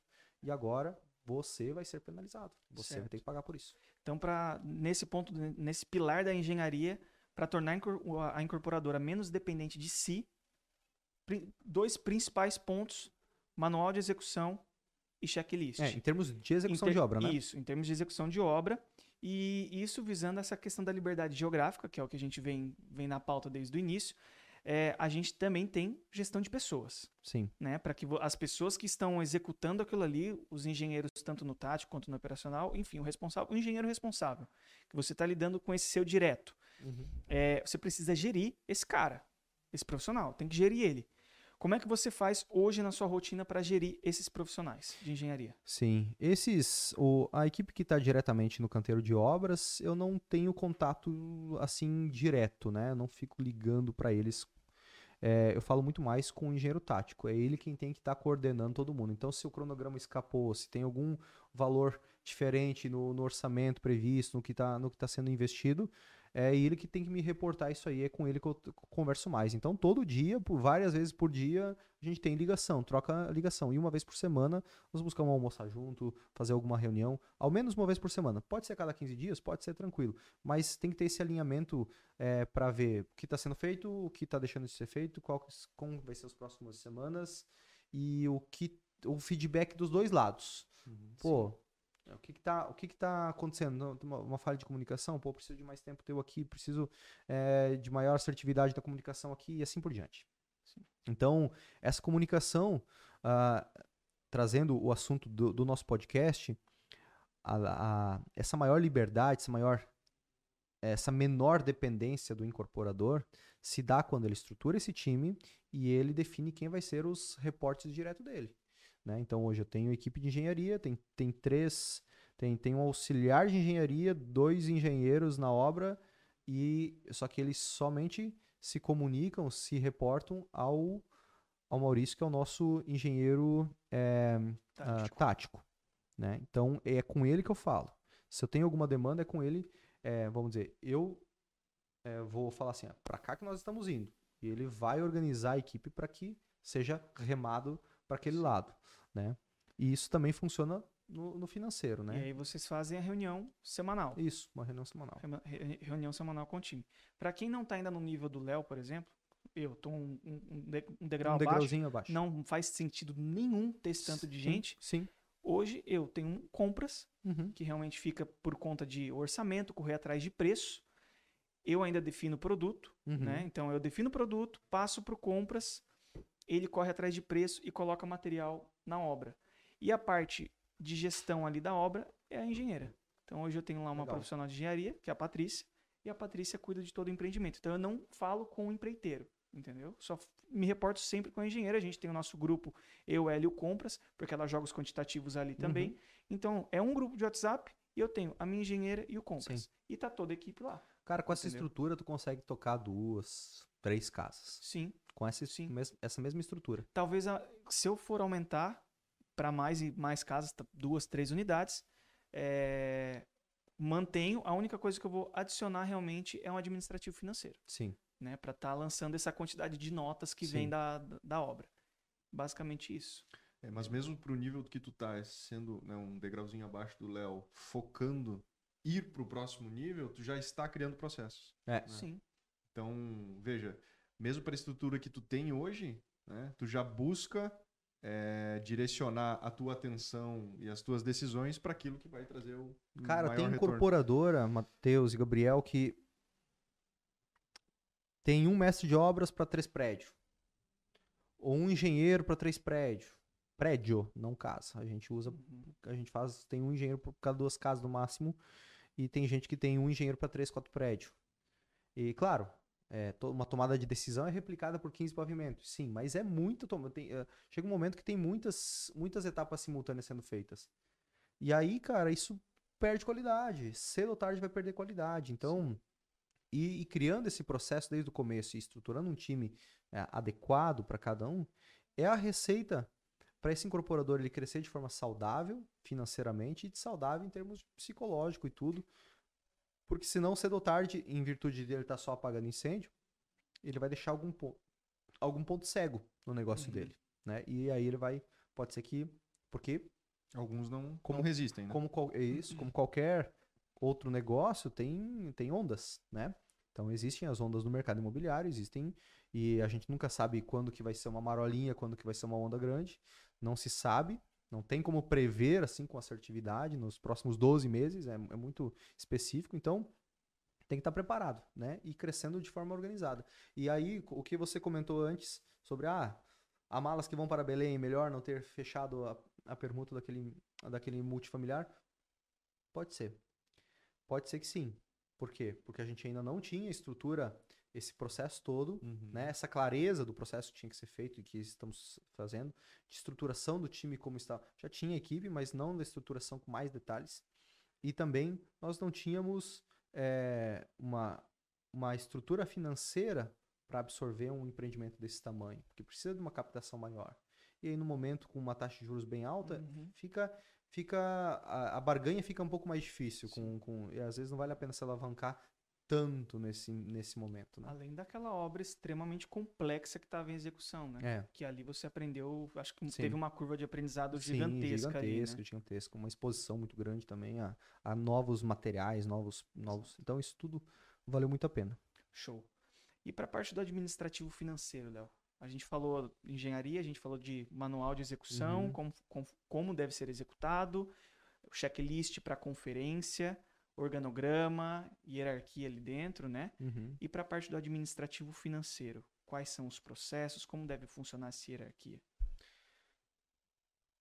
Da mesma forma que tem um engenheiro tático, tem que ter um administrativo e financeiro que vai ficar responsável por operacionalizar toda a parte financeira, administrativa. Então, é o tático, o engenheiro tático e o financeiro que se comunicam. Né? Uhum. Né? É eles que, que se comunicam ali para que as contas sejam pagas, seja organizado, os relatórios sejam feitos, contabilidade em dia e assim por diante. Que é uma coisa chata, né? De fazer para a maior parte das pessoas. Então, uma pessoa que está nesse, nesse, nessa atividade tem gostado do que faz. Eu, particularmente, não gosto, uhum. né? É, tem que ficar em função de sistema, tem que, tem que alimentar sistema, ou tem que alimentar planilha, tem que estar em contato com números, tem que fechar no centavo. Mas essa pessoa tem que ter liberdade para tomar decisões também, né? É, então, assim, eu dou uma alçada. E aí, não vou entrar em detalhes de valores, porque é muito específico para cada, cada tipo de negócio, mas tem até, um, tem até um certo valor. Essa pessoa tem autonomia para tomar decisão se pode ser pago ou não pode ser pago. Pode ser mil reais, pode ser cinco mil, pode ser dez mil, pode ser trinta mil, pode ser cinquenta mil. Depende do nível, do volume de, de negócios uhum. que são uhum. feitos em cada uma das, da, das incorporadoras, que, dos, de quem está ouvindo. Mas é importante que tenha um valor que essa pessoa possa ter autonomia para tomar decisão sem depender de você. E aí sim, acesso ao banco, tudo, mas com essa trava, né? E, poxa, passou desse valor, então tem que ter uma, uma autorização de uma, do caso do gestor, do incorporador, para que seja feita essa, essa, essa transferência bancária, por exemplo. Né? Então, supondo que os materiais foram definidos em memorial, então já tem orçamentos lá, já tem os fornecedores lá, já, já se tem definido quem que vai trabalhar. Depois chega lá na frente, ó, chegou a hora de comprar as esquadrias. Vamos dar um F5 aí nas, na, nas, nos orçamentos ali, para todo mundo estar tá alinhado, se está com os mesmos materiais, a mesma cor, a mesma espessura de vidro. Uhum. Sempre os fornecedores dão um miguezinho ali para ficar mais barato o orçamento, então tem que tomar um cuidado com isso aí. E aí é batido o martelo com base na qualidade, no prazo de entrega necessário, no uhum. custo, né? Sempre uhum. levando esses três pontos. Em, em... Então, esse financeiro tem essa autonomia até um certo ponto. Para fechar esquadrias, para fechar mão de obra, para fechar volumes altos, não. Né?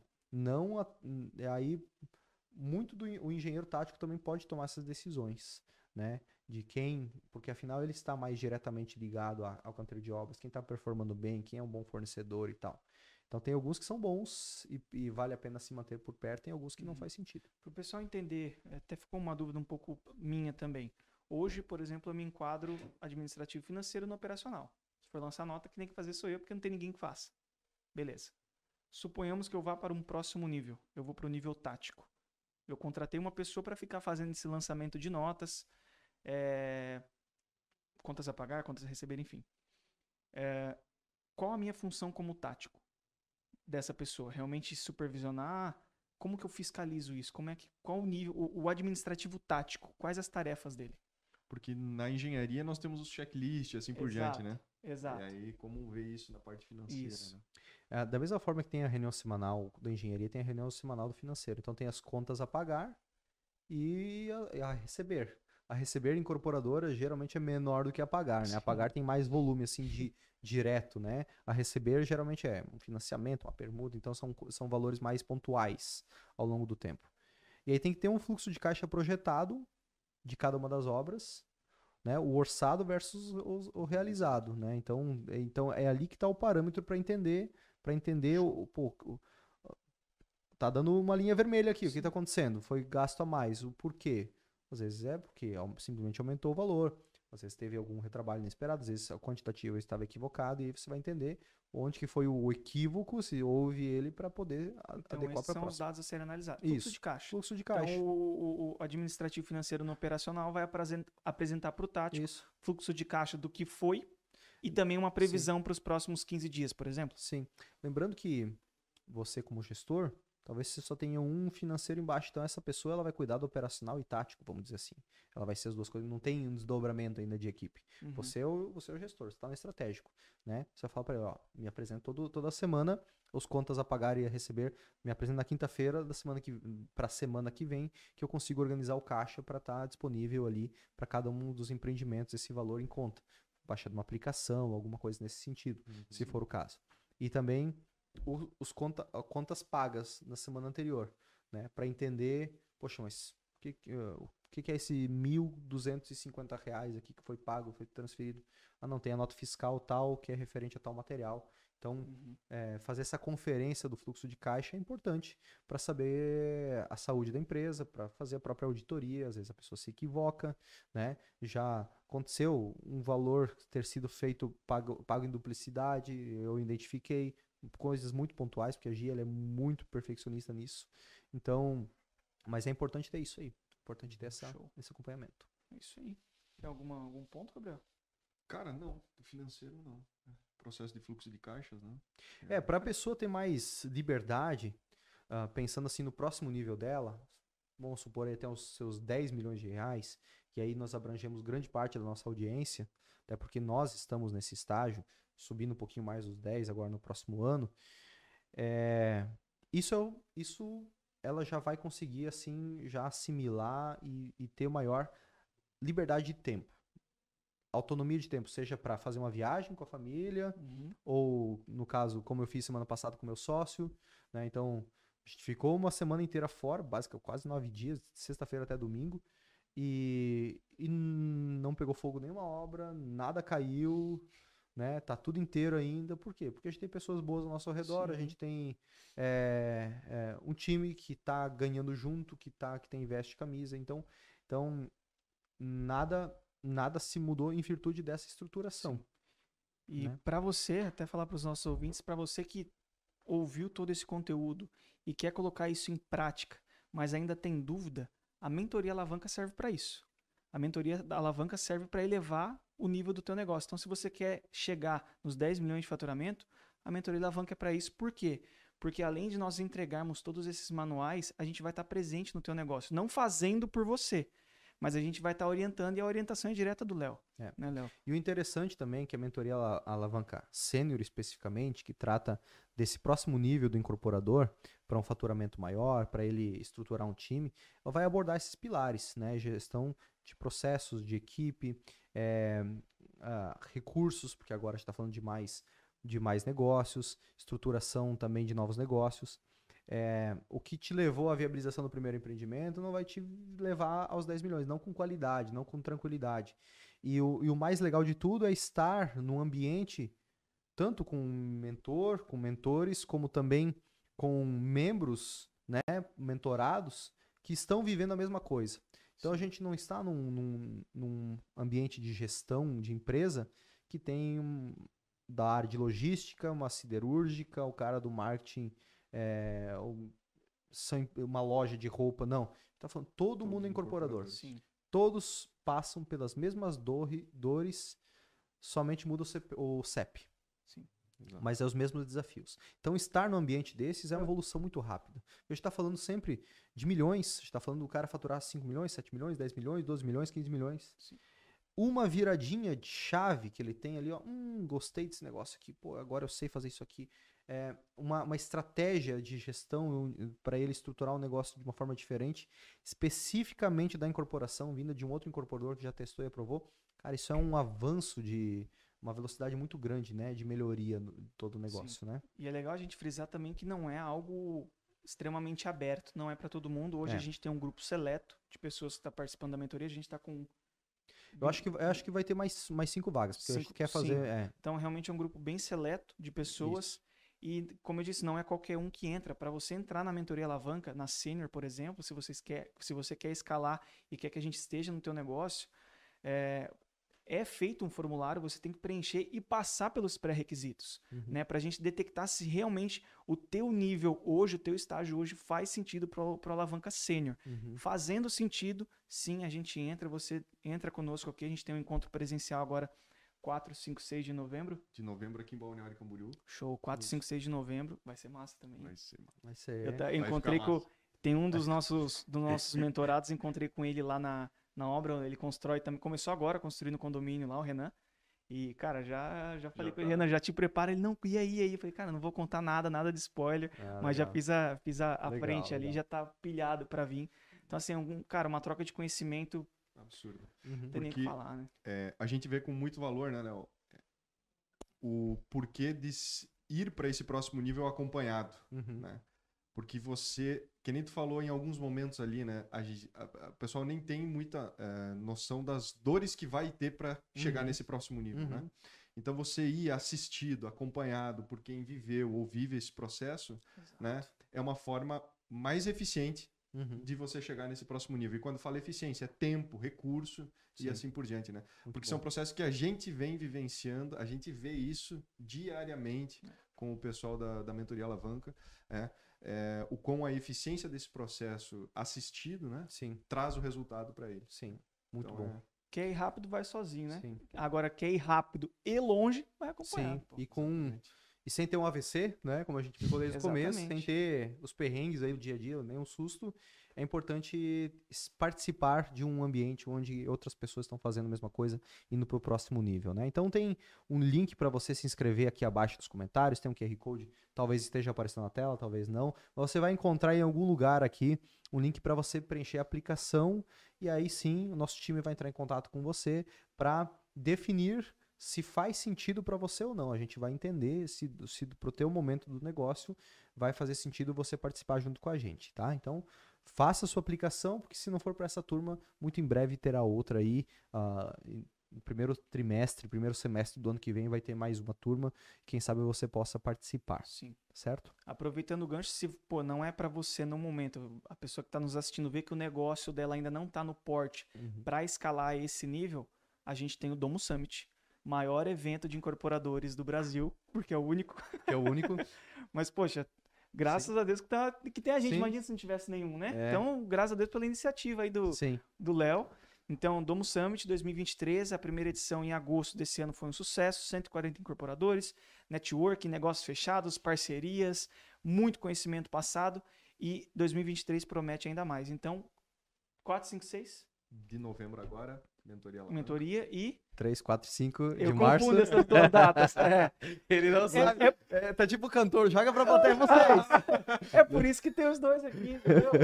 Então, 3, 4, 5 de março de 2023, garanto seu ingresso, vou pedir para os meninos, Vini, deixa na descrição aí do vídeo também, para você garantir seu ingresso no maior evento de É, incorporadores do Brasil. Domo Summit tem que participar. Tem, que estar é- aqui. É regra. É, tem que, é, regra, é regra. A- É regra. Normalmente a gente fala que o que a gente entrega, dependendo do conteúdo, é parâmetro e não regra. Exato. Porque a gente não sabe onde a pessoa mora. Uhum. Mas Domo Summit é regra. Se tem uma regra aqui, é você participar do Domo, É. Domo Summit. Tem que vir porque é um ambiente que você vai estar imerso com outras pessoas semelhantes a você.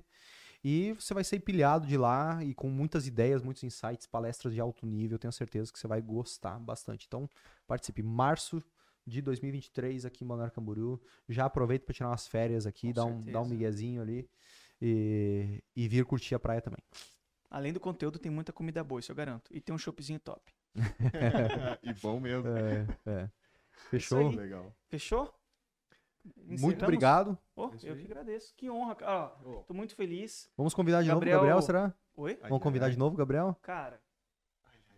Vamos, né? Só não pode vir de Não. bermuda, né? Então da próxima vez vem só os dois, então.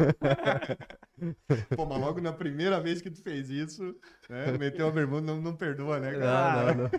Pô, deixava passar, fazia É. um, né? Mas é bom, tem que ser, né? Sim. Tá, tá louco. E é isso Top, aí, top galera. demais. Obrigado. Obrigado, Léo. Obrigado, Gabriel. Obrigado a Tamo todos aí. Tamo junto e, E valeu. bora. Valeu. Valeu.